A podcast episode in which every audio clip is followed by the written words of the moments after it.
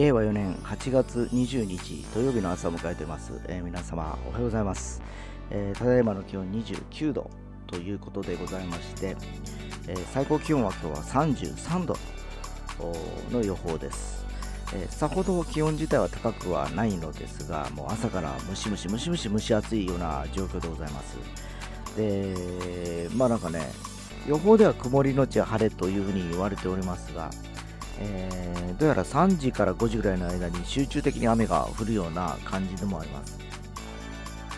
で降水確率一応60%なんですね。えー、とはいえ、さっき言った曇りのち晴れの予報ってなんじゃこれはと思ってですね、見てたんですけど、おそらく、まあ、昨今のこの天候状態、えー、集中的に2時間がガーッと降って、あとはカラッとしてるのかなという気がします。まあ、いわゆるゲリラ豪雨ですね。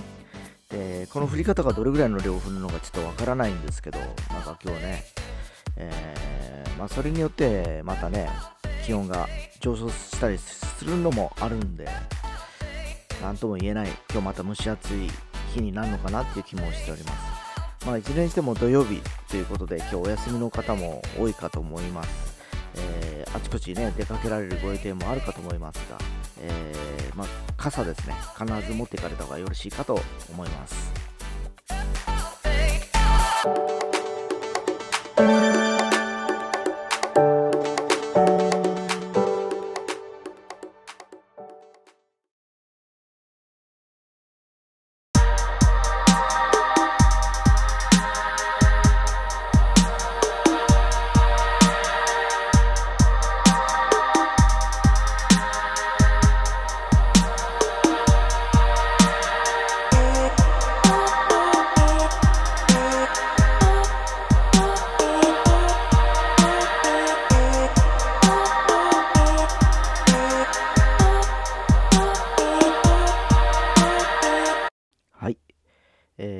ですね、えー、朝の会に参加しまして、フカマックスが来てましたので、いろいろと話をしておりまして、えー、最近、え深夜放送しかり、え諸行無常ラジオですか、えしかり、え暇がなく取れておりませんということで、えもう一月ぐらい間が空いているという話をしてました。で、どれぐらい空いてるのかなと思って、最近ちょっと僕も気をつけて見てなかったんですけど、えもうやっぱりね、あのー、あの深夜放送は5月から新、あのー、更新されてなくて、で、6月、7月2ヶ月空いてるんですね。で、リスナーの心理からいくと、もう1ヶ月超えたぐらいから追わなくなるんですね、その番組も。うどうせして、しばらくして更新されてるかなっていうふうに、えー、あのー、見に行くぐらいなんですけど、えなかなかやっぱりこの、なんちゅうかな、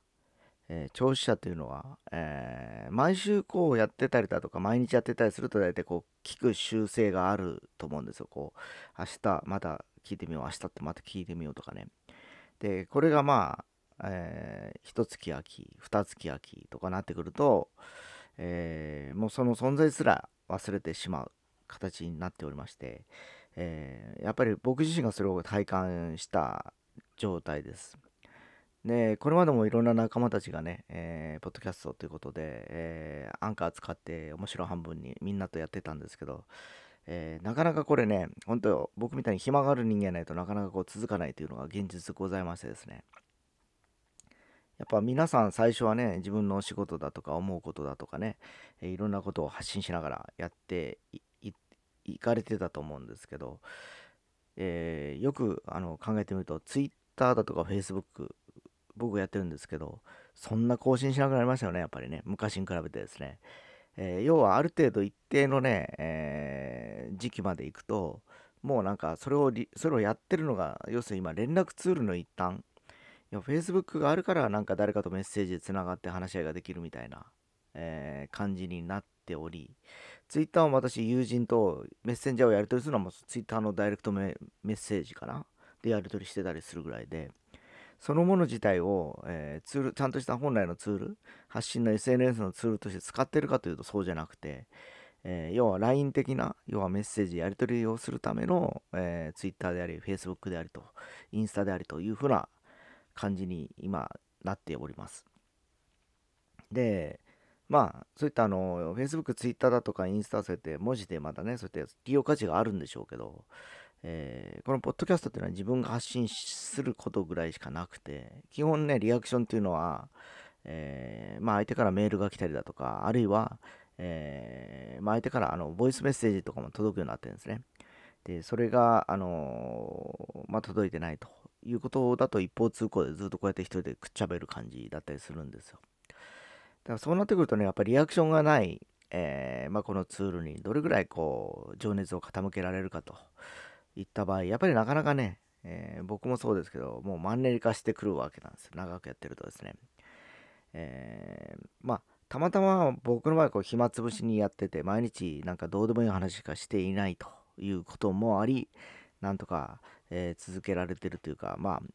歯磨きとかと一緒ですよね。毎朝起きたら歯を磨くみたいな感じになっちゃってるんですね。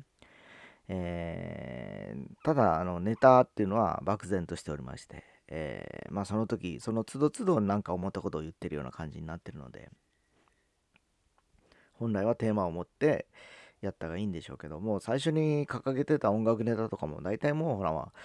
皆さん、あのー、要するにプロのいろんな方々もラジオでやってたりだとかすることばっかりなんで、今更僕が言ったところでどうしようもね、ない感じだったりするんですけど、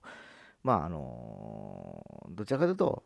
今、あの自分が気になるバンドであったり曲であったりだとか、昔こういうことにハマってたということの方が個性が出るのかなと思ったりはしております。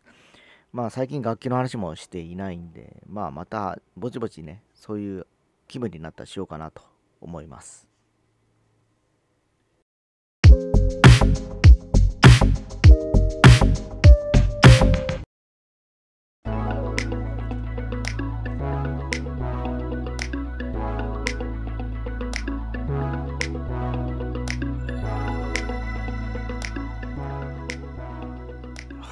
えー、我が家は今朝からですね、シルバー人材の方々が来ていただいておりましてですね、